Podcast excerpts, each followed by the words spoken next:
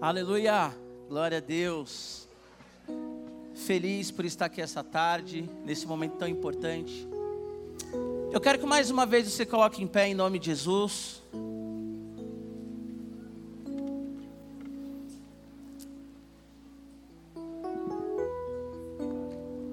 Eu quero mais uma vez orar pelas famílias, amém? Quero chamar minha família aqui. Vem cá, meu amor. Eu peço que você que está em casa agora se levante com a sua família, pegue a sua família. Mais uma vez eu quero pedir para você, marido, que você pegue nas mãos, na mão da sua esposa, que em nome de Jesus você pegue o seu filho aí, a sua filha, e nós vamos levantar um clamor pela nossa casa, amém? Nós vivemos tempos difíceis, tempos de luta, tempos de angústia, em que o diabo ele tem batalhado contra as nossas casas, contra as nossas famílias, através dos desenhos, através de tanta coisa, e nós como sacerdote, como um povo que crê que tudo começa na família, nós vamos guerrear pelas nossas famílias. Amém? Se você está sozinha, ore aí pela sua família que não está aqui. Se você está sozinho, ore aí pela sua família mas que em nome de Jesus você clame agora, guerreando em prol do bem maior que você tem, que é a sua família. Amém? Pai, em nome de Jesus, nós colocamos no teu altar agora as nossas famílias, Senhor. Deus, nós vivemos debaixo de uma cultura da morte. Mas a tua palavra diz, ó Deus, que lá em Êxodo, quando a morte se levantou naquela terra, lá no Egito, o sangue do cordeiro estava nos umbrais do povo de Israel, e a morte não tocou nos lares, ó Pai, onde tinha o teu povo, onde tinha uma família que clamava pelo teu nome. Senhor, nós clamamos agora pelas nossas famílias, clamamos agora pelos nossos filhos, ó Pai. Nós repreendemos todo ataque, toda seta de Satanás contra o nosso lar. Deus, em nome de Jesus, nós clamamos, Espírito Santo, coloca um filtro agora nos ouvidos das nossas crianças, nos olhos das nossas crianças. Pai, em nome de Jesus, que as nossas esposas tenham o coração, Pai, aquecido, guardado, Senhor, debaixo da tua graça. Nós, como sacerdotes também, Senhor, queremos, Pai, nos colocar na brecha pela nossa família, pedindo, Senhor, que o nosso lar esteja guardado no Senhor. Nós cremos, ó Deus, que tudo começa na família. Nós cremos, Senhor, que tudo começa dentro de casa. O ensino, a comunhão, a proteção, tudo começa no nosso lar, Senhor. E nós apresentamos o nosso lar no teu altar, Senhor, em nome de Jesus. Colocamos os casamentos aqui nessa tarde.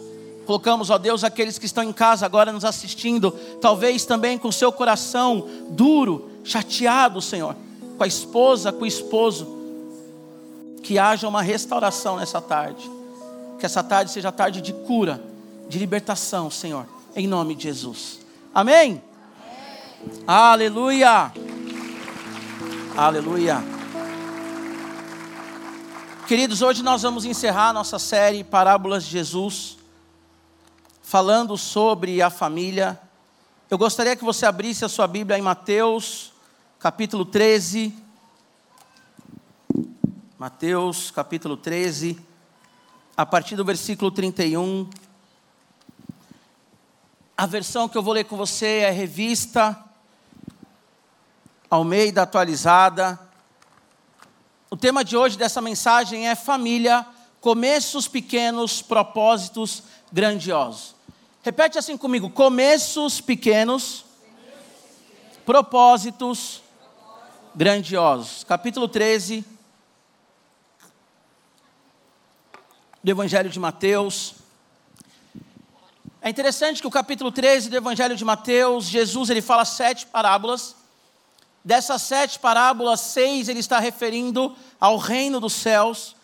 Hoje nós vamos falar sobre a parábola do grão de mostarda. Nós vamos aplicar na família, mas eu quero que você entenda que o contexto inicial dessa parábola, o Senhor está falando do reino dos céus. Amém? Então ele diz que ele faz uma comparação aqui do reino dos céus com o grão de mostarda, Mateus 13, 31, 32.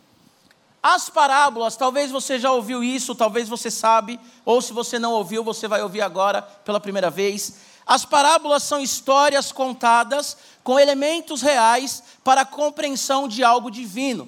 Então, as parábolas, elas são histórias contadas com elementos reais para a compreensão de algo divino. Nós vemos Jesus então falando que o reino dos céus é semelhante a um grão de mostarda, e esse grão ele cresce ao ponto de se tornar uma árvore muito grande. Versículo 31 e 32 diz assim: Outra parábola, porque ele já havia contado outras, lhes propôs Jesus, dizendo: O reino dos céus é semelhante a um grão de mostarda que um homem tomou e plantou no seu campo, o qual é, na verdade, a menor de todas as sementes, e crescida é maior do que as hortaliças, e se faz árvore, de modo que as aves do céu vêm aninhar-se no meio dos seus ramos. Quem aqui já viu um grão de mostarda? Eu já vi um grão de mostarda, é minúsculo. Ele tem dois milímetros. Se você pegar uma régua, chegar na sua casa, você pega uma régua, você vai olhar ali um centímetro, o grão de mostarda ele tem dois milímetros, são ali 20% de um centímetro. Então é muito pequeno. E o grão de mostarda, quando plantado e regado, ele bem, bem cuidado, ele cresce e se transforma numa árvore que alguns dizem de 3 metros e outros dizem de 4 metros de altura. Em que as aves vêm repousar nessa árvore. Né, as aves vêm repousar nessa árvore. Agora imagina 2 milímetros se transformando em 3 ou 4 metros. Assim é o reino dos céus. Assim é também aquilo que nós vamos trabalhar hoje, a herança que Deus confiou a nós. Nós vamos aqui, dentro desse tema, começos pequenos, propósitos grandiosos, que é a família. Nós vamos tirar três lições desse texto. A primeira lição, eu quero que você repete comigo: valorize os pequenos momentos. Repete comigo: valorizar os pequenos momentos. Como eu disse para vocês, esse contexto dessa parábola é um contexto que Jesus está falando do reino dos céus. E a Bíblia diz que Israel, se você ler a Bíblia, você vai ver no Antigo Testamento várias profecias falando da vinda do Messias. Você sabe que Israel estava esperando o Messias. Mas Israel esperava o Messias cheio de pompa, forte, com luxo, que orgulhasse a nação deles e causasse grande medo às nações vizinhas. Mas a Bíblia diz que o reino dos céus ele vem por meio de um homem que nasce de uma manjedoura, filho de um carpinteiro, filho do Zé. Então Israel esperava ali um grande rei. Israel esperava, as crianças estão aqui, né? O povo de Israel esperava um super-herói, um homem fortão, como super-homem ou como seu papai que está aí. Mas o reino dos céus, ele se manifesta através de Jesus. Que a Bíblia vai dizer em Miqueias, capítulo 5, versículo 2: "E tu, Belém Efrata, pequena demais para figurar entre o grande grupo de milhares de Judá, de ti sairá o que há de reinar em Israel." cuja origens são desde os tempos antigos, desde os dias da eternidade.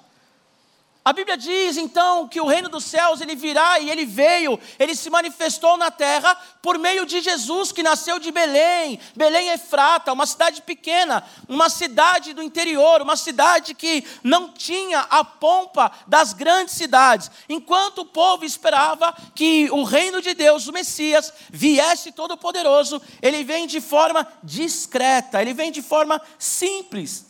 O povo não discernia a presença do Messias quando ele estava no meio deles. A Bíblia diz que os fariseus normalmente diziam assim: ele é muito inteligente, ele fala bem. As autoridades, quando iam prender Jesus, falavam assim: os policiais, nós não conseguimos prender Jesus porque ele é muito inteligente. E a gente não consegue entender de onde vem tanta sabedoria. Não é ele o filho do Zé?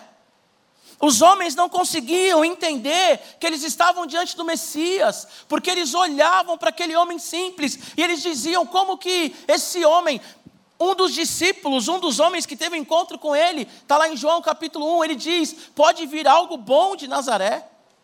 As pessoas olhavam para Jesus e não entendiam que o reino tinha vindo através daquele homem, simples, que sentava com pecadores, que ia nas festas.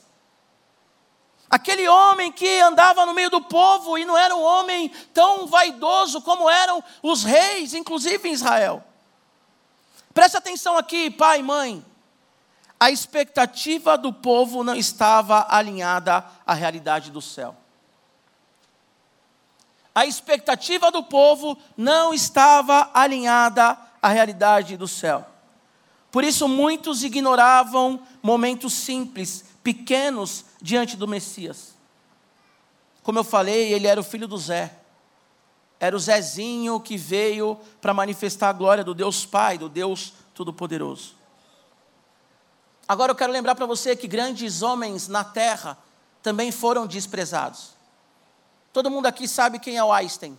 Não precisa ser um grande estudioso para pelo menos ter escutado esse nome Einstein. Ou ter visto uma foto daquele cara meio louco com cabelo meio bagunçado. Mas você sabia que o Einstein ele era, ele era tido como burro? E ele começou a falar com quatro anos de idade, porque ele tinha dificuldade de fala. Agora imagine as pessoas que chamavam Einstein de burro, depois de tudo que ele começou a criar e a produzir. Vocês sabiam que Beethoven, que hoje é conhecido mundialmente, ele é conhecido como, é dito por alguns, como gênio da música ocidental. O Beethoven, quando ele era pequeno, estava numa escola de música, ele era incompreendido pelo seu professor, porque ele era desajeitado, ele não conseguia pegar as notas que o seu professor passava. E o professor falou para o Beethoven assim: Você é um fracassado. Você é um Zé. Você nunca vai ser ninguém. E o Beethoven se tornou Beethoven. Eu fiz uma vez um curso de discipulado, não sei se os pastores fizeram, com o David Corfield, alguma coisa assim. Você dá risada, mas esse é o nome do cara, eu acho. E ele contou uma história que uma vez um pregador ele fez uma cruzada evangelística e tinha cerca de umas 200, 300 pessoas. E ele chega na igreja dele e fala assim: a cruzada foi um fracasso. Não sei se já ouviram essa história. Por que, que a cruzada foi um fracasso? Somente um jovem levantou a mão e aceitou Jesus. Ah, é? Quem que é o jovem?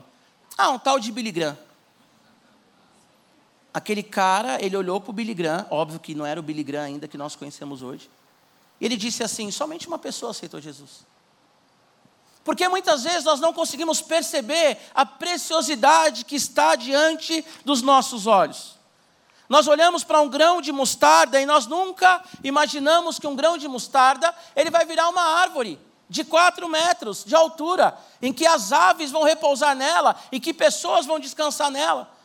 Se você der um Google aí, não faça isso agora, nem você que está em casa também no seu conforto, mas se você aqui também estamos confortáveis, mas se você der um Google e faz isso depois, aparece, quando você colocar assim, grão de mostarda, aparece uma foto de uma pessoa segurando um grão de mostarda e ao fundo uma árvore, uma plantação de mostardas. E é muito impressionante quando você vê a dimensão de uma semente de mostarda para aquilo que ela se torna depois. Só que se nós pegarmos um grão de mostarda, principalmente nós que não somos agricultores, somos urbanos, talvez a gente nem vai perceber que é um grão de mostarda. A gente vai jogar fora, a gente vai falar que não serve para nada, porque nós não conseguimos dar o devido valor àquilo que é pequeno. Nós temos nas nossas casas aquilo que diz no Salmo 127, a herança do Senhor sobre nós, que são os nossos filhos. Mas muitas vezes nós deixamos de desfrutar momentos preciosos com os nossos filhos, porque nós não percebemos a beleza e a riqueza daqueles momentos simples e pequenos. Talvez você não desfruta do seu filho, porque a sua expectativa, assim como Israel tinha uma expectativa diferente da expectativa do céu, assim como Israel, talvez você olha para o seu filho e você não consegue perceber a preciosidade que você tem em casa, porque as suas expectativas são irreais. Nós tratamos os nossos filhos muitas vezes a partir dessas expectativas irreais ou das nossas frustrações. Nós tratamos aqueles que Deus nos deu baseado nas nossas expectativas e frustrações. Deixa eu falar para você, mulher que é mãe, se você não é mãe nem pai, não vá embora, não desconecta aí na sua casa, porque vai fazer sentido para você essa mensagem, assim para quem é pai e para quem é mãe. Mas eu quero dizer para você, você que é pai e você que é mãe, nós, né? Muitas vezes, quando os nossos filhos estão no ventre das nossas esposas, nós idealizamos coisas e os nossos filhos nascem. E quando os nossos filhos nascem, nós nos frustramos, alguns se frustram, porque o filho idealizado nunca nasceu. Porque o adolescente que você idealizou nunca nasceu. Deixa eu falar para você que é pai de adolescente. Não é que o seu filho de repente virou uma pessoa que você não conhece. Talvez você nunca conheceu o seu filho. Porque você olhou para ele com as expectativas erradas. Porque você nunca aproveitou aqueles momentos pequenos como um grão de mostarda. Quando ele sentava no chão, brincando de carrinho, ele falava: Papai, vem brincar comigo. E a nossa resposta muitas vezes era: Papai está cansado. Muitas vezes as nossas respostas são respostas que são fugas, ou porque nós estamos mergulhados nas nossas distrações e nós não percebemos a bênção que nós temos dentro de casa. A nossa incrível sementinha pode ser uma contadora de história. Eu tenho uma sementinha contadora de história, né? A minha mais velha é uma contadora de história. A minha mais nova, por enquanto, está indo para o lado assim, né, amor? MMA e tudo mais. mas, mas a mais velha, ela é uma contadora de história. A pequenininha também é uma contadora de história. E às vezes eu começo a contar a história para as minhas filhas e o jogo inverte. Elas falam assim: Papai, agora eu vou contar uma história. Posso? Pode. E eu tenho que entender que esses momentos das minhas duas sementinhas são momentos únicos e ricos, e eu não sei em que isso vai dar. Eu não sei onde vai parar. A minha mais velha é muito criativa. Eu não sei onde ela vai chegar com toda essa criatividade. Mas eu tenho que potencializar e regar o coração dela. Eu tenho que aproveitar cada momento pequeno, porque nesses momentos pequenos vão reforçando na minha, nas minhas filhas a identidade delas. Sabe qual é o problema muitas vezes, meu querido irmão, minha querida irmã? Que nós queremos que o grão de mostarda, ele vire uma vinha muito legal ele vire uma mangueira. Só que nós temos um grão de mostarda, pequenininho, que se nós cuidarmos vai crescer e a humanidade vai ser beneficiada com os nossos filhos. Mas nós queremos que ele seja uma vinha. Nós colocamos sobre os nossos filhos pesos muito maiores do que eles podem suportar. Ah, o meu filho não fala, o meu filho não anda, meu filho não interage. Agora tem diagnóstico para tudo. E nós muitas vezes diagnosticamos nossos filhos com coisas que eles não são. Porque nós olhamos para aquele grãozinho de mostarda e nós falamos: esse grão de mostarda não serve para nada, e nós não aproveitamos os pequenos momentos, os pequenos começos da nossa família, dos nossos filhos. Muitos de nós nessa tarde temos que nos arrepender, porque nós queremos apresentar os nossos filhos como troféus para os nossos visitantes. Os nossos filhos chegam e nós começamos. Ele já sabe escrever, escreve aí. E a criança não quer escrever, e aí você leva a criança para o canto e fala assim: Eu estou falando para você escrever, escreve. Mas ela não sabe escrever, ela não quer escrever. Consegue compreender?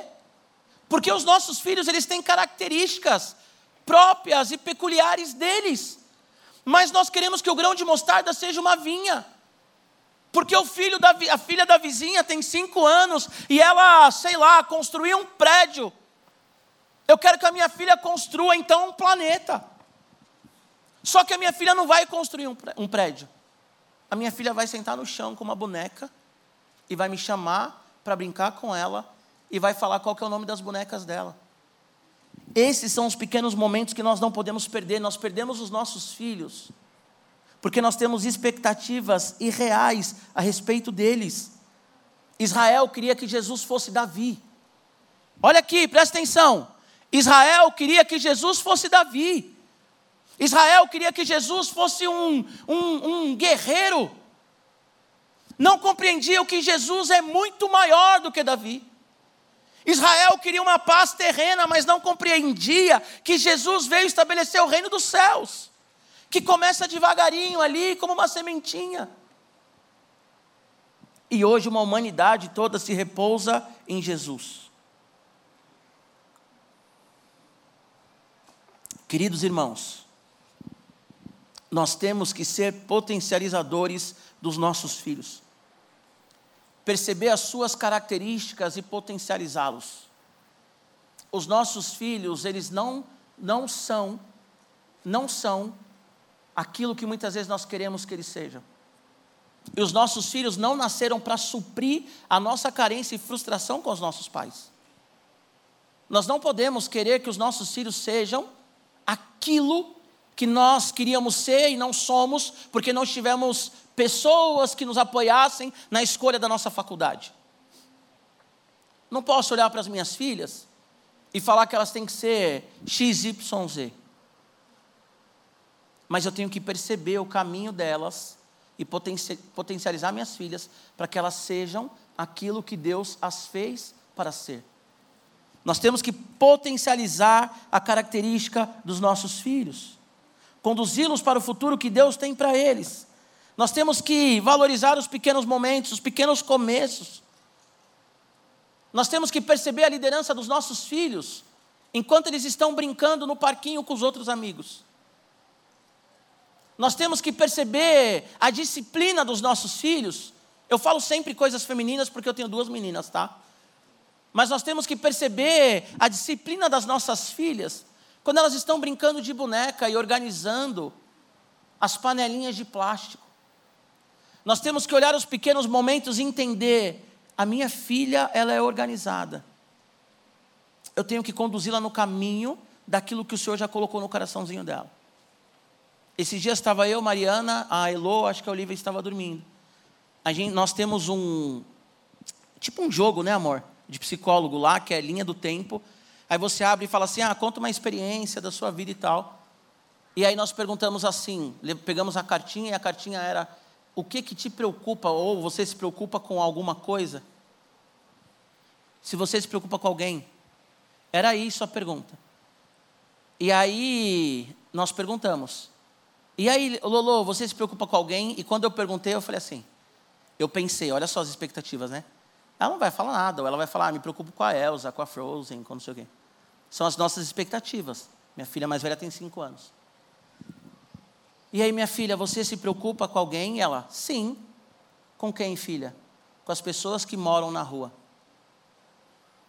Eu olhei para minha esposa e falei assim: Uau, a minha filha se preocupa com as pessoas que moram na rua qual que é o meu papel com a minha sementinha. Pegar minha filha um dia e levar ela na BCP. Pegar o brinquedo da minha filha e levar para levar para alguém que não tem brinquedo. Sabe por quê? Porque com cinco anos de idade, ela tem um coração voltado para as pessoas que moram na rua. Você consegue perceber? Esses dias ela pegou lá uma capinha de um celular e ela falou assim para mim: Papai, agora você fica aí porque vai começar a minha célula. E ela falou: Oi meninas, tudo bem? Vamos começar a nossa célula. Esse é meu pai, dá um oi, papai. Deu oi, tudo bem, gente? Era uma capa de um celular, querido. Poderia olhar para ela e falar assim: Ô oh, menina, mas eu tenho que potencializar, são os momentos pequenos. Eu não sei onde as minhas filhas vão parar, mas eu não quero impedir o caminho, a trajetória. Você não sabe a sementinha que tem na sua mão.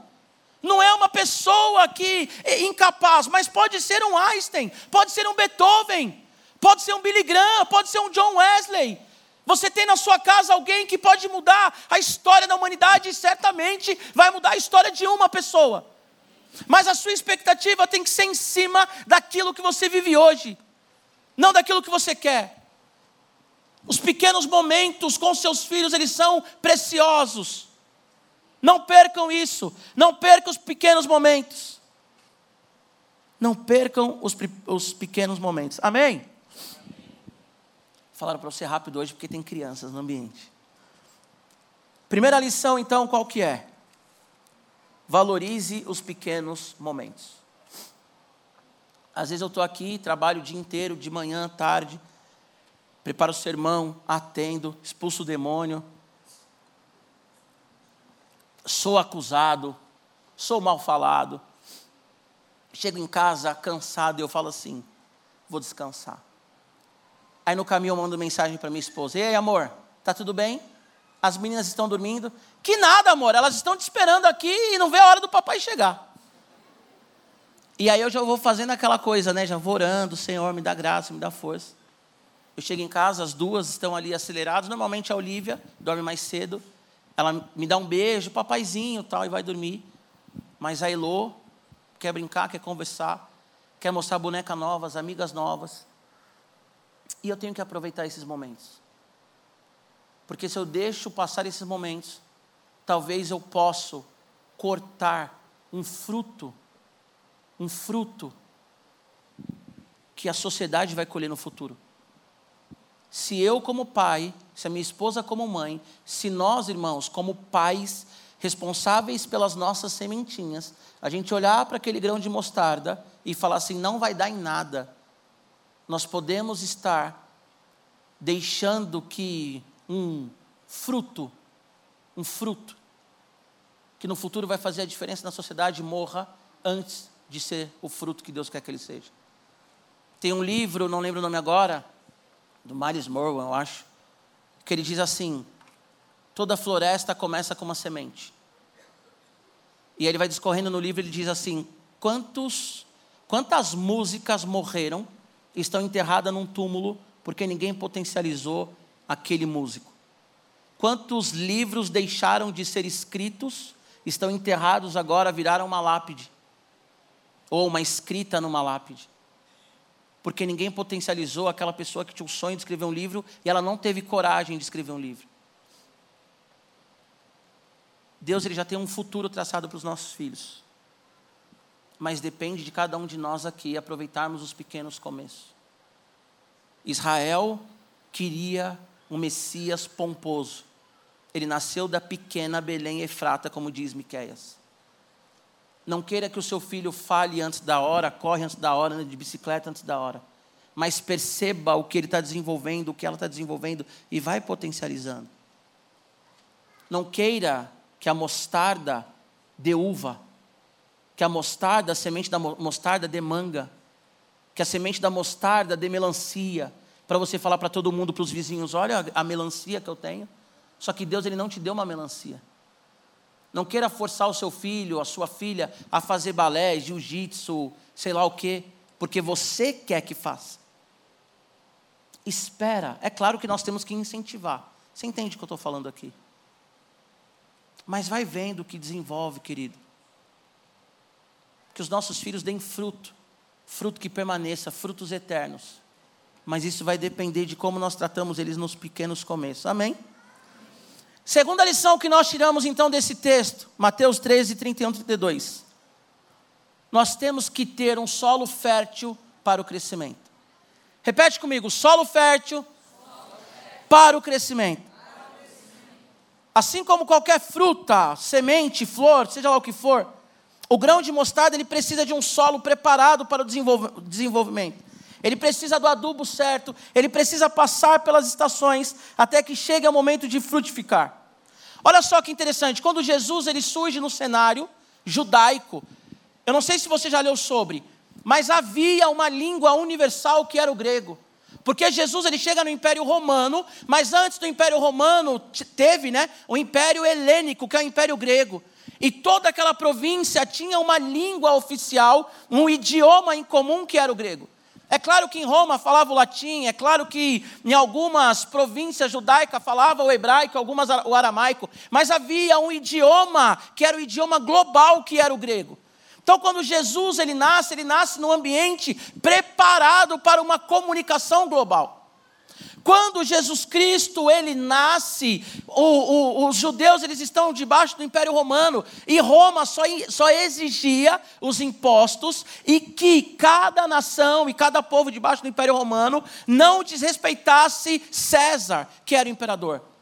Mas Roma não impedia que as pessoas que tivessem uma religião propagassem a sua religião, desde que não fosse contra César. Então, quando Jesus ele nasce, ele nasce debaixo de uma cultura que tem uma língua global, então ele não teve barreira linguística. Ele nasce dentro de uma cultura em que ele poderia ensinar a respeito de uma religião, porque não tinha essa barreira, porque Roma permitia isso.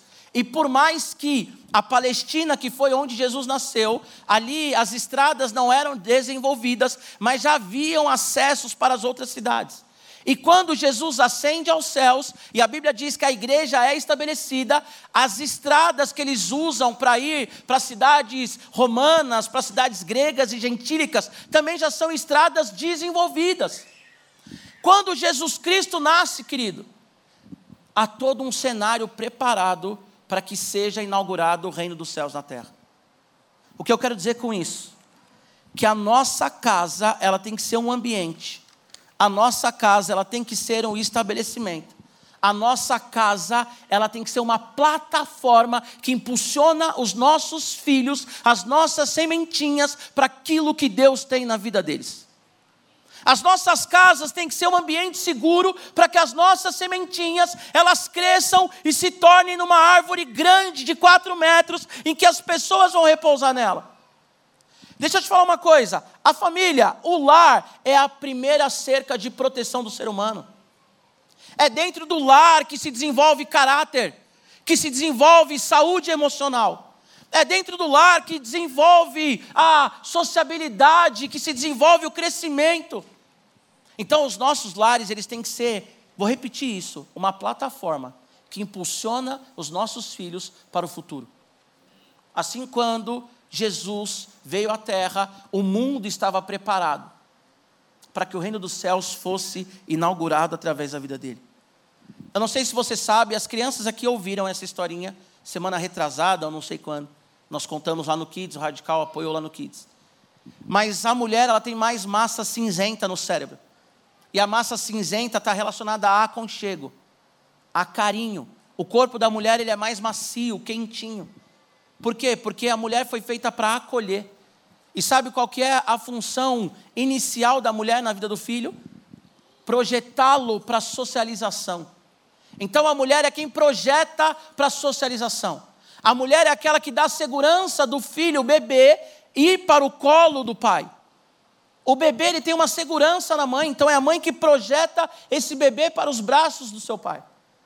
É a mãe, na questão do aconchego, que vai trabalhando na criança a questão dos relacionamentos, por causa dessa massa cinzenta que Deus colocou no cérebro da mulher maior do que do homem. Agora, o homem, ele tem mais massa branca. O que é a massa branca, querido? Força.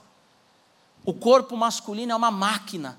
O homem, ele tem mais percepção, ele tem uma inteligência espacial um pouco maior do que das mulheres. Por quê? Ou uma percepção, melhor do que inteligência, mas uma percepção espacial. Por quê? Porque o homem foi feito para a guerra. A mulher foi feita para aconchego, o homem foi feito para guerra. Sabe o que isso quer dizer? Que nós temos que proporcionar para os nossos filhos dentro de casa, com as características que Deus nos deu, aquilo que eles precisam. Então a mãe tem que dar colo, sim. A mãe tem que abraçar. Para com essas coisas, sabe? Psicologia positiva. Ai, deixa chorar, deixa chorar, deixa chorar, deixa chorar que uma hora para. Querido, o choro do neném, dando aula agora para quem vai ter filho, né? O choro do neném é a comunicação dele. Não, deixa chorar, deixa esgoelar, uma hora para, para, mas quando crescer, não quer a sua presença. Porque ele aprendeu a viver sem a sua presença, porque chorou e você não, não estava ali. Não estou falando de mimar, mas estou falando de a casa ser um ambiente seguro. O homem tem que ser homem. O pai tem que abraçar a filha e falar que ama a filha, porque a segurança emocional não vem da mãe, vem do pai. Sabiam que a segurança emocional vem do pai, não vem da mãe? Eu tenho que abraçar as minhas filhas e falar assim: levanta, filha, você consegue. Vai para cima, filha. Filha, você é incrível. Eu tenho que falar isso para minhas filhas. Ah, pastor, a sua esposa não? Sim. Mas psicologicamente, cientificamente falando, a segurança vem do pai. Porque existem muitas casas que não têm a cerca? Porque o pai abandonou o lar. Porque tem muitas casas em que nós vemos tanta fragilidade emocional? Porque o pai não é pai. Porque o homem reflete aquilo que aconteceu em Gênesis, no Éden, é omisso. Já perceberam quando tem um filho especial numa família? O pai, ele sente muito mais do que a mãe. E é muito comum o pai abandonar a casa. A mãe não abandona. Não é regra, tá? Mas é muito comum. Se eu perguntar aqui quantas pessoas cresceram sem pai, várias vão levantar as mãos. Se eu perguntar quantas cresceram sem mãe, poucos vão levantar as mãos. Porque o homem, ele é omisso, covarde, ele abandona a casa. Deixa eu te dar um toque. Inclusive quando trabalha demais. Porque está fugindo das responsabilidades do lar. Ah, pastor, agora veio com esse papo de né, tem que ser tudo igual e tal. Não, eu estou falando que o homem tem que aproveitar os pequenos momentos com os filhos. E a casa tem que ser um solo fértil, para que os nossos filhos sejam aquilo que Deus os colocou na terra para ser. E o homem tem que estar dentro de casa, olhando para os seus. Tem que trabalhar, tem que trazer o pão, tem que caçar, porque foi feito para caça. Mas tem que estar ali também. Amém? É do conhecimento de todos já, que os filhos aprendem com exemplo. O que, que os nossos filhos têm visto de nós? Eu falei da minha filha brincando de célula porque pandemia, né? Muita coisa online. Terça-feira agora eu vou dar uma aula online. E a minha filha vê. Deixa eu falar uma coisa para vocês, agora é minha é minha particularidade, tá? Tô falando que você tem que ser igual. Mas eu preparo pregação com as minhas filhas correndo no meio da sala. Eu dou aula com as minhas filhas na sala. Antes nós morávamos num apartamento que eu tinha um escritório, a gente mudou, não tenho mais. Coloco o celular na sala e faço tudo na frente delas. A minha esposa até fala, amor, como é que você consegue se concentrar? Porque eu sei também que as minhas filhas aprendem com o que elas estão olhando. E aí depois a minha filha brinca de célula, minha outra filha brinca de, sabe, pregar. Elas brincam de louvor. Quando fala que vai vir para a igreja, é uma festa vir para a igreja. Para eu tirar minha família da igreja é um sufoco. Às vezes eu falo assim, meu Deus, e agora? E eu falo, vamos embora, gente. Eu, o pastor, tenho que chamar minha família para ir embora. Sabe por quê? Porque eles estão juntos, eles veem o que eu faço. A minha filha sabe que eu sou um pastor. Ela sabe o que um pastor faz. Você faz devocional com seus filhos? Pastor, eu não tenho tempo. Foi pregado aqui pela Rô, pela mãe do pastor Rafael. Susana Wesley, 14 filhos. Ela tirava um tempo para ter devocional com esses filhos e um momento de conversa individual com todos os filhos. 14 filhos. E ela orava com esses filhos. Sabe o que, que diz a biografia da Susana Wesley e do John Wesley? Que a Susana Wesley, ela era extremamente devota, tinha uma vida devocional ao Senhor Jesus. Orava ali a Bíblia todos os dias. E ela era rígida, dura na disciplina. John Wesley cresce. Quais são as características do John Wesley? extremamente voltado para a palavra e rígido, metódico. Tanto que o movimento que nasce do John Wesley, metodismo. Por quê? Porque o John Wesley aprendeu com a mãe dele. John Wesley ele teve um solo fértil na casa dele. Quando ele se torna um pastor, ele lembra da mãe dele fazendo devocional, ele lembra da mãe dele sendo rígida. O que que você lembra da sua casa e o que os seus filhos vão lembrar da sua casa? O que que os nossos filhos vão lembrar da nossa casa? O que, que os nossos filhos vão ensinar para os nossos netos? Ou o que os seus filhos ensinam para os seus netos? Porque a nossa casa tem que ser um solo fértil, irmão. A nossa casa tem que ser um ambiente que os nossos filhos experimentam. Jesus, em João 5,19, ele diz que ele não fazia nada a não ser aquilo que ele viu o Pai fazendo. Jesus não fazia nada a não ser aquilo que ele viu o Pai fazendo. O que, que os nossos filhos têm feito? a partir daquilo que eles veem a gente fazer. Agora, não estou falando que nós somos perfeitos. Ontem a minha esposa ela pediu perdão para minha filha. Nós estávamos no carro, a minha filha falando que estava passando mal, passando mal, passando mal, passando mal. Aí minha esposa falou assim: Ah, filha, já estamos chegando em casa. Não, está passando mal, passando mal. Quando a gente saiu do carro, a minha filha vomitou. E aí minha esposa olhou e falou assim: Nossa, amor, ela estava passando mal. Eu falei: É. Chegamos em casa, ela falou que estava com fome. Aí nós pensamos, acho que ela estava com fome, né? Vomitou e tal, enfim. A minha esposa olhou para ela e falou assim: Filha, você perdoa a mamãe? Porque a mamãe não acreditou quando você falou que estava passando mal. Porque não é só ensinar no sentido de que eles veem o que a gente está fazendo, mas é também nas emoções. Eu errei, filha, me perdoa. Porque caráter aprende dentro de casa. O nosso solo tem que ser um solo fértil. Assim como o grão de mostarda ele vira uma grande árvore por causa de um solo fértil. Nossa casa tem que ser um solo fértil.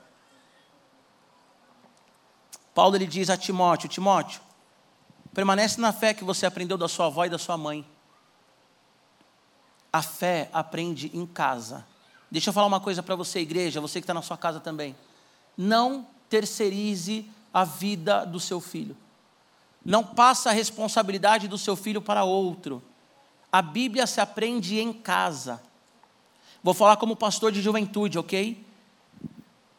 Via de regra, as ovelhas que são mais firmes no ministério são aquelas em que a família os instrui dentro de casa. Via de regra. Os líderes, a maioria são aqueles que dentro de casa eles têm devocional junto com a família.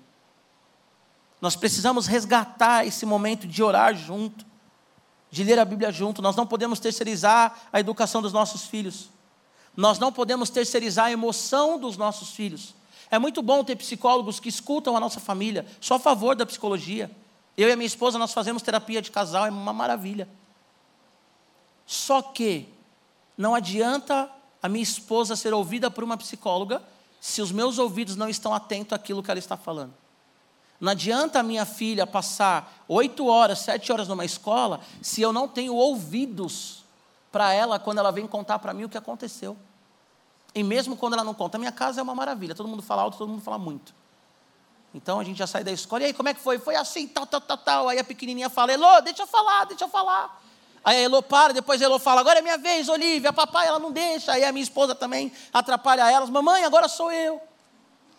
Mas nós temos que nos ouvir, querido. A sua casa tem que ser um solo fértil, amém? amém. Para finalizar essa mensagem, quero muito que você esteja conectado a tudo que está sendo falado. Primeira coisa, não perca a sua sementinha, não perca os pequenos começos. Não perca o café da manhã, não perca o almoço, se você pode almoçar junto com seus filhos. Não perca a conversa, não perca o bom dia, não perca nada. Elogie a sua filha, homem. Elogie a sua filha. Dê flores para sua filha. Porque aí quando vier um, um ser aí qualquer e falar assim, ah, você é linda, ela vai falar assim, meu pai já fala. Eu todo dia falo para as minhas filhas que elas são lindas, que eu, que eu as amo. E abraço, porque no dia que o cara chegar e falar assim, nossa, Elô, você é linda, minha oração, né? É que ela fala assim, ah, meu pai já falou isso. E eu olhar para o cara e falar assim, vai, tontão. Tá achando que é assim, bagunçado? Eu dou presente para as minhas filhas. Porque a minha casa tem que ser um solo fértil.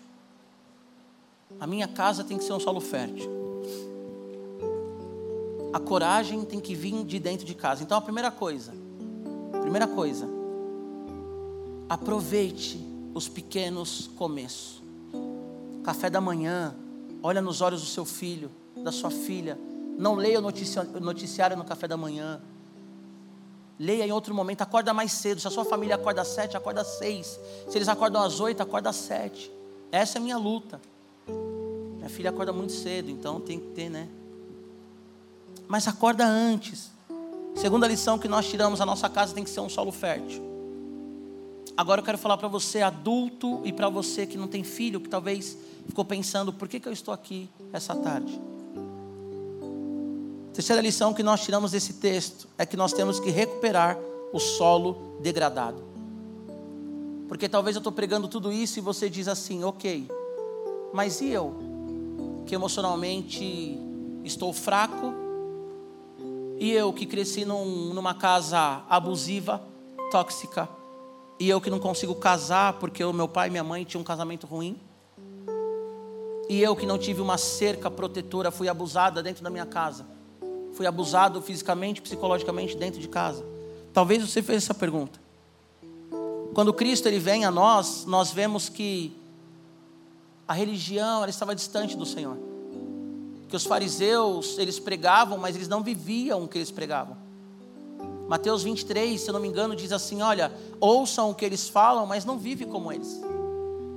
Porque a religião já estava engessada. Israel não entendeu o propósito de ser nação eleita, que tinha que apontar para os outros povos o caminho do Senhor. Estava ali, elitista, exclusivista, e toda a humanidade perecendo. Então, quando Jesus ele vem, ele vem para estabelecer o reino, porque o solo estava degradado. Porque Israel não entendeu. Israel não entendeu. Os solos, via de regra, eles são degradados por causa de manejo inadequado, por causa de pisoteio de gado, uso descontrolado de fertilizante, entre outros motivos. Talvez na sua casa você foi como um solo pisoteado. Talvez você foi como um solo que teve muito fertilizante. Vamos tentar fazer aqui um, uma analogia? Um solo pisoteado, talvez o seu pai e sua mãe te humilhavam. Talvez você foi abusado fisicamente na sua casa. Talvez a sua casa era um ambiente que você queria fugir e nunca mais voltar, porque você era pisoteado pelos seus irmãos, humilhado. Talvez você teve um excesso de fertilizante. Vamos fazer uma outra comparação? Talvez você teve um excesso de cuidado. Um dos grandes erros que as mães cometem é super proteger os filhos. Tem um estudo, eu tenho esse estudo que diz que o maior gatilho de ansiedade, síndrome do pânico e depressão entre os adolescentes é o celular, aquele WhatsApp, sabe que manda o WhatsApp e demora o tique. Isso é, um dos, é o primeiro né, na lista dos gatilhos. E o segundo é superproteção. O pai que tem um filho de 18 anos e não deixa pegar metrô, não deixa pegar ônibus. O pai que quando o filho está jogando futebol, ele pode quebrar todo mundo. E aí quando fazem uma falta nele, o pai entra no campo. Talvez você viveu nesse ambiente tóxico e você está aqui hoje com o seu coração despedaçado. Talvez, como eu falei, você foi abusado fisicamente, psicologicamente, abandonado, viveu a indiferença. E a pergunta que eu quero fazer para você agora é: como resgatar o solo das nossas emoções? Como resgatar o solo da sua emoção? E há uma resposta: perdão, arrependimento e coragem para mudar. Talvez você foi destruído dentro da sua casa. Você tem que perdoar quem te destruiu. Sabia que o termo para perdão na Bíblia significa deixar ir?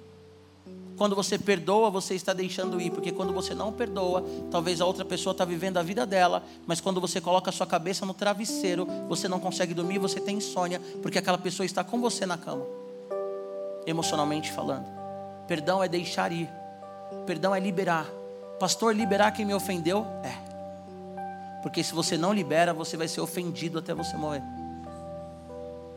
Sabe qual é o caminho? Arrependimento. Talvez o seu filho não está nos caminhos do Senhor e você fez tudo e ele não está. Você não tem culpa. É muito complicado também porque tem pai que acha assim: meu filho não está no Senhor e a culpa é minha. Às vezes não é. Só que às vezes é. Talvez você foi muito religioso na sua casa. Talvez ao invés de você ouvir o seu filho, você fala assim: cala a boca, porque agora eu quero ouvir o pastor.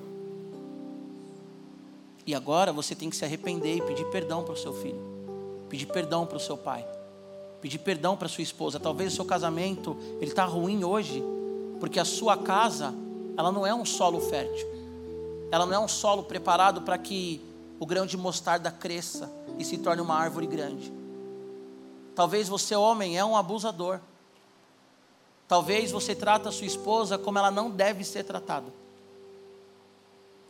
E você tem que se arrepender nessa tarde.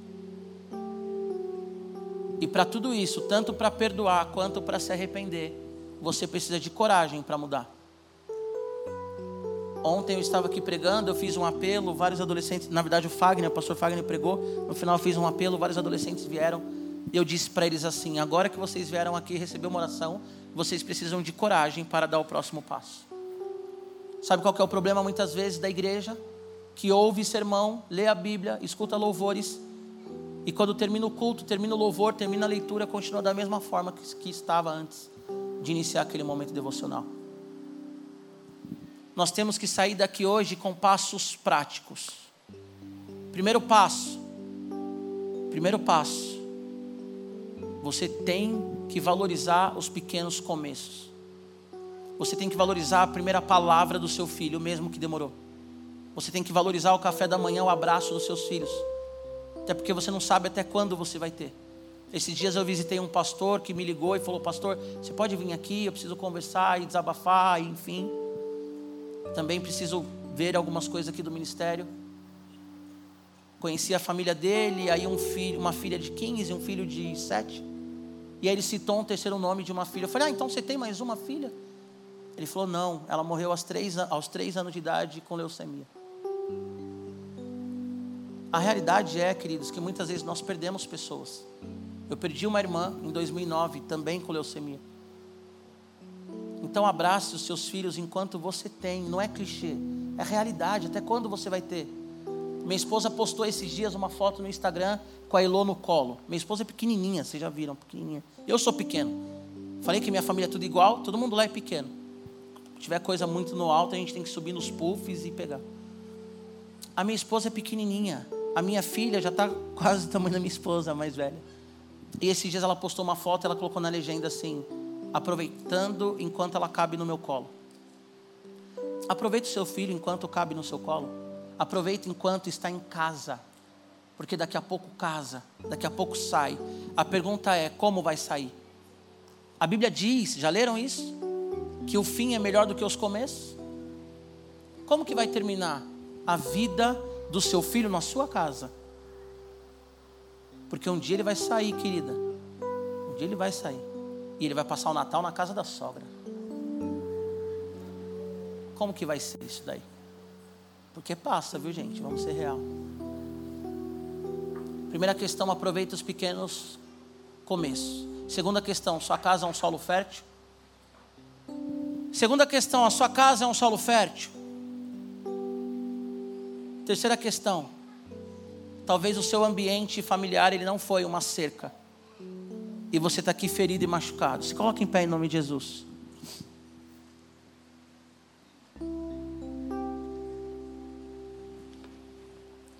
Toda cultura vive uma dualidade. Presta atenção nisso. Toda cultura vive uma dualidade entre a graça e a queda. Isso é importante. Tudo que eu falei é importante, tá bom? Mas presta atenção nisso. Você que está em casa, presta atenção nisso. Toda cultura vive a dualidade da graça e da queda. Mas o pecado ele não tem força suficiente para anular completamente traços da graça de Deus na cultura, na família e no indivíduo. Deixa eu falar uma coisa para você. Isso significa que não há, não há impossíveis para Deus. Há possibilidade de restauração para qualquer situação. Escuta isso. Na graça, há possibilidade de restauração para qualquer situação. O nosso Deus é Deus que reverte, reverte a enfermidade, a doença do estado terminal já. O nosso Deus é o Deus que faz com que casamentos irreversíveis, entre aspas, sejam restaurados, porque há dualidade do pecado e da graça na terra, há, mas o pecado ele não tem poder quando há manifestação da graça. E talvez você diga assim para mim, mas pastor, eu orei e o meu ente querido morreu. Mas, pastor, esse ano, ano passado na pandemia, eu perdi o meu pai, meu irmão, minha avó, meu filho com Covid. Talvez você diga, pastor, eu orei, orei, orei, orei, o meu marido não voltou para casa. Agora, deixa eu falar uma coisa para você, muito sincero. As nossas emoções não podem ser a nossa base para olhar a palavra de Deus e a graça do Senhor. Porque independente do que aconteceu na minha e na sua vida, Ele continua sendo Deus que tem poder para restaurar mesmo que não tenha restaurado. Porque muita gente foi curada e muita gente morreu. E nós não temos explicações para isso. Eu não tenho explicação para a morte, querido. Mas eu tenho uma resposta. Jesus Cristo ele venceu a morte e aqueles que estão no Senhor viverá para sempre. E é nessa verdade que eu me apoio, é nessa verdade que você tem que se apoiar que esse grão de mostarda que é o seu filho, ele terá um futuro brilhante, cheio da presença de Deus. Cheio da presença de Deus. E que essa sua vida, emocionalmente dolorida e sofrida, você vai encontrar no Senhor consolo, a resposta para o que você precisa. Talvez hoje o Senhor marcou para ser o seu pequeno começo. Uma pregação simples, um culto simples. Não é uma conferência, não é um pastor renomado. Não tivemos aqui um louvor de uma cantora super blaster famosa. Uma igreja simples, simplesmente igreja. Mas Deus ele marcou hoje para que você tenha um recomeço ou um começo, como um grão de mostarda. Que a sua família seja uma família cheia do Espírito Santo Que os seus filhos cresçam e prosperem naquilo que o Senhor quer que eles cresçam e prosperem. Que na sua casa você tenha um John Wesley, que na sua casa você tenha uma Susana Wesley. Que na sua casa você tenha um Einstein, que na sua casa você tenha pessoas que vão revolucionar a humanidade a começar das suas casas, dos vizinhos. Mas a sua casa tem que ser um solo fértil. E se você que está aqui tem 30 anos, 40 anos, e você se sente limitado emocionalmente porque você não viveu num solo fértil, o Senhor ele vai te curar nessa noite, nessa tarde. Eu quero que você feche seus olhos. E eu quero fazer um convite para você. Quero te fazer um convite. Lembra que eu te falei? Primeiro nós temos que perdoar. Segundo nós temos que nos arrepender. E terceiro nós temos que ter coragem. Agora é hora da coragem. Eu vou começar de trás para frente, tá bom? Você que está aqui hoje, feche seus olhos. Você que está aqui hoje. E emocionalmente você está destruído abalado. Porque talvez a sua criação não foi uma criação com cercas, com muro de proteção. Mas você cresceu a própria sorte. Você, homem, agora eu quero que você tenha coragem. Você, mulher, agora eu quero que você não se preocupe com seu marido ou com seu filho. Mas eu quero que você venha aqui à frente que eu quero orar com você. Amém? Você que emocionalmente teve uma criação difícil. E qualquer oportunidade você diz: se eu tivesse sido criado diferente, a minha vida não seria assim. Eu quero que você venha aqui à frente. Seja corajoso. Você da galeria, vem aqui à frente, nós vamos orar por você. Tem uma irmã vindo, glória a Deus. Eu quero que você venha aqui, nós vamos orar por você. Quero que os pastores se posicionem aqui, pode ser? Magano, Frutuoso, Luciano, Miriam. Se você, toda vez que você sofre, você diz assim: Mas se a minha vida fosse diferente, eu não passaria por isso. Se o meu pai tivesse me amado, eu não passaria por isso. Eu quero que você venha aqui à frente. Eu quero orar com você nessa tarde. O Senhor Jesus, Ele tem poder para tocar em você e para te curar. Se você é um líder de célula e tem alguém da sua célula, pode vir aqui orar também. Segundo convite que eu quero fazer, você que entende que a sua casa não tem sido um solo fértil, mas um ambiente de culpa, de briga, um ambiente que você vê que os seus filhos eles estão crescendo, mas não da forma que você queria. Vem aqui à frente. Em nome de Jesus. Você que o seu ambiente não tem sido um solo fértil, vem aqui à frente. Rapidinho. Já vou fazer o terceiro convite, por causa do tempo também. Você que percebe que não tem aproveitado pequenos momentos com a sua família, que você não tem olhado para a sementinha que Deus te deu e percebido que no futuro ela vai ser uma grande árvore, você que não tem conseguido sentar à mesa com seus filhos, não por causa do trabalho, mas porque você não tem conseguido mesmo, não tem conseguido administrar o seu tempo. Algo te impede de fazer isso. Eu quero que você venha aqui à frente em nome de Jesus. Nós vamos orar para que essa situação seja transformada na sua vida. Agora, nós vamos orar. E como eu falei, você precisa dar um passo quando você sair daqui. Amém? Enquanto nós vamos orar, nós vamos cantar um louvor. E é um louvor que ele afirma a nossa identidade. Nós somos escolhidos pelo Senhor. Nós somos escolhidos pelo Senhor, livres pela graça. Você que veio receber uma oração, vem mais para frente, só para a gente identificar. Se você está aí sentado e você ainda precisa dessa oração, Vem aqui que nós vamos orar com você, amém? Quero que os pastores orem um por um. Pode colocar a mão neles, no ombro, né? Não sei se na cabeça, porque não sei como é que as pessoas que estão aqui à frente são.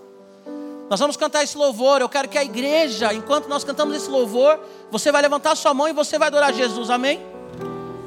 Enquanto eles estão aqui recebendo essa oração, você vai ficar aí, louvando ao Senhor e orando por eles também. Você que está em casa agora, se coloque em pé em nome de Jesus, levanta sua mão, adore o Senhor. E que a sua casa, em nome de Jesus, seja um ambiente fértil. Que em nome de Jesus, esse, essa semente, esse filho, essa filha que está na sua casa, se transforme numa potência, num grande líder para as nações. Eu quero que os pastores aqui à frente orem com autoridade em nome de Jesus. E que em nome de Jesus toda cadeia emocional, em nome de Jesus toda corrente agora vai ser quebrada. Os céus serão abertos sobre você.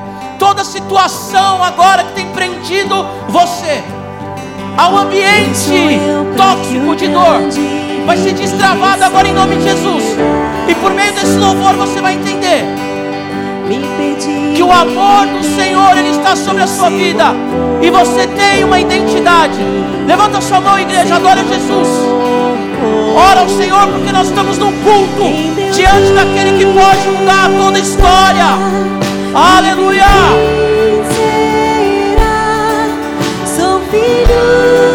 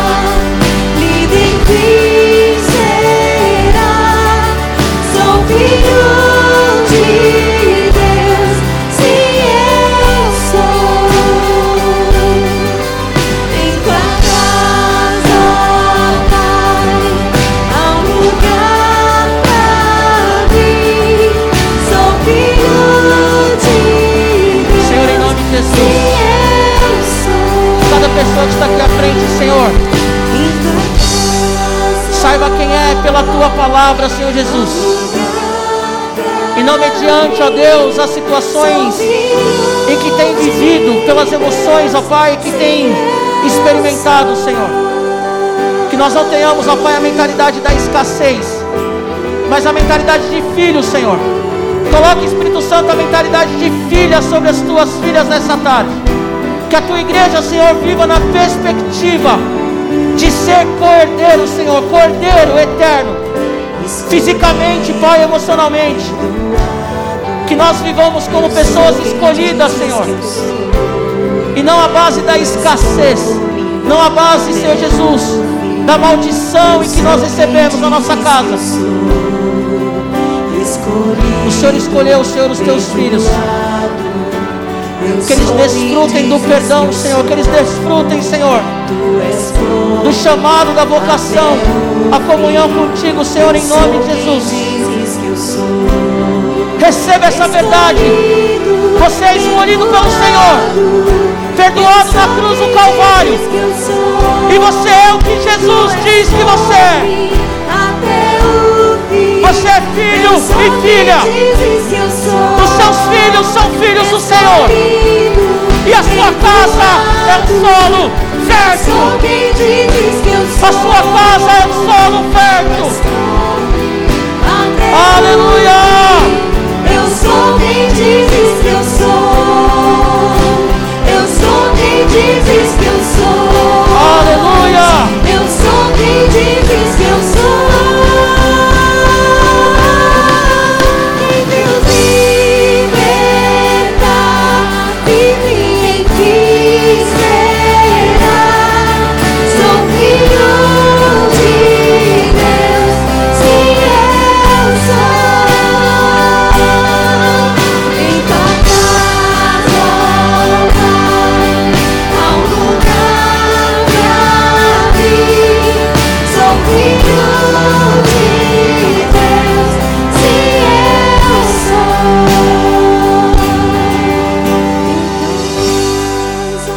Jesus, cada um de vocês que estão aqui nesse culto hoje, cada um de vocês que estão me vendo agora em casa pelo YouTube ou ouvindo pelo Spotify, todos vocês que vieram aqui à frente, que vocês vivam na perspectiva da palavra do Senhor como filhos e como filhas, e não mais na perspectiva da escassez. Que em nome de Jesus a sua casa seja um solo fértil. E que a sementinha que Deus confiou a você se torne uma árvore frutífera e que você seja em nome de Jesus restaurado nas suas emoções, no seu corpo e no seu espírito, porque tudo aquilo que foi pisoteado, tudo aquilo que foi abusado por fertilizantes artificiais, o Senhor restaura nessa tarde, porque o nosso Deus é o Deus que nos dá uma identidade de filho e de filha. Ei, você é a sementinha de Jesus, e que nessa tarde você seja liberado pelo Senhor para prosperar, para frutificar, e que vidas e famílias repousem no Senhor, pelo encontro que terão com você. Não despreze os pequenos momentos. A família é o ambiente em que o Senhor está trabalhando, para que em nome de Jesus a nossa sociedade seja transformada. Antes de você ir embora, ainda com seus olhos fechados, alguém aqui nessa tarde que nunca confessou Jesus como Senhor e Salvador? A Bíblia diz que se você confessa Jesus como Senhor e Salvador com seus lábios, você é curado, liberto e salvo. Romanos capítulo 10.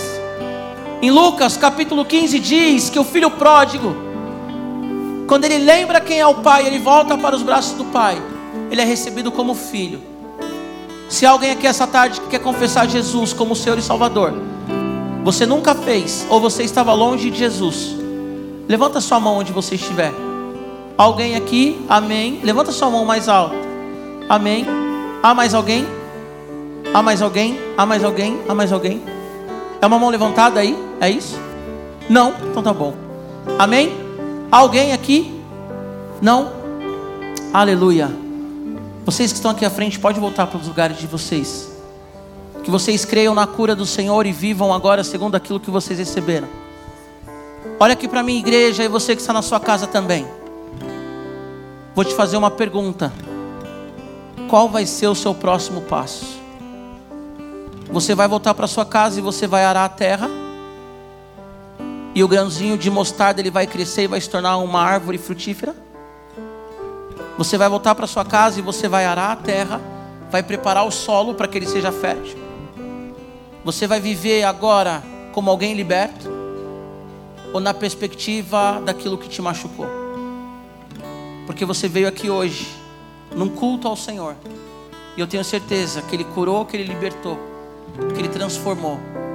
Agora não volte para sua casa e seja como um gado que pisa no terreno e destrói o grão de mostarda. Amém? Que Deus te abençoe, querido, que Ele te guarde, que Ele faça resplandecer o rosto sobre ti. Levante o rosto sobre ti, tenha misericórdia de ti e te dê a paz. Boa semana, Deus abençoe até domingo que vem. Seja frutífero em nome de Jesus. Aleluia.